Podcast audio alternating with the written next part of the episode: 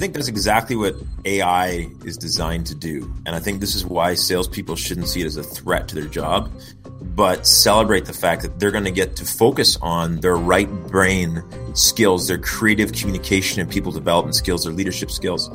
And so, pretty well anything that is predictable, is process oriented, um, is repeatable uh, can be done through artificial intelligence. So whether it's research specific verticals, whether it's watch Twitter for people who post certain things from certain regions around a certain period of time or talk to certain people, and then elevate those leads to a level where I now respond to them with a pre-canned tweet. And when a dialogue starts, then it passes that on to a real person. So instead of me having a conversation with 30 people on Twitter to see who will talk to me, this bot can go out and find those people, interact initially and then notify me when someone actually responds. And then I can dive in and engage them on a real personal level. There's scheduling tools out there that allow you to have the bot automatically actually interact back and forth and talk to your customers and find a date. And so instead of that's four or five emails back and forth and then you forget to re- reply to the fifth one to confirm the meeting, it's already done for you. So when we look at all these little tasks,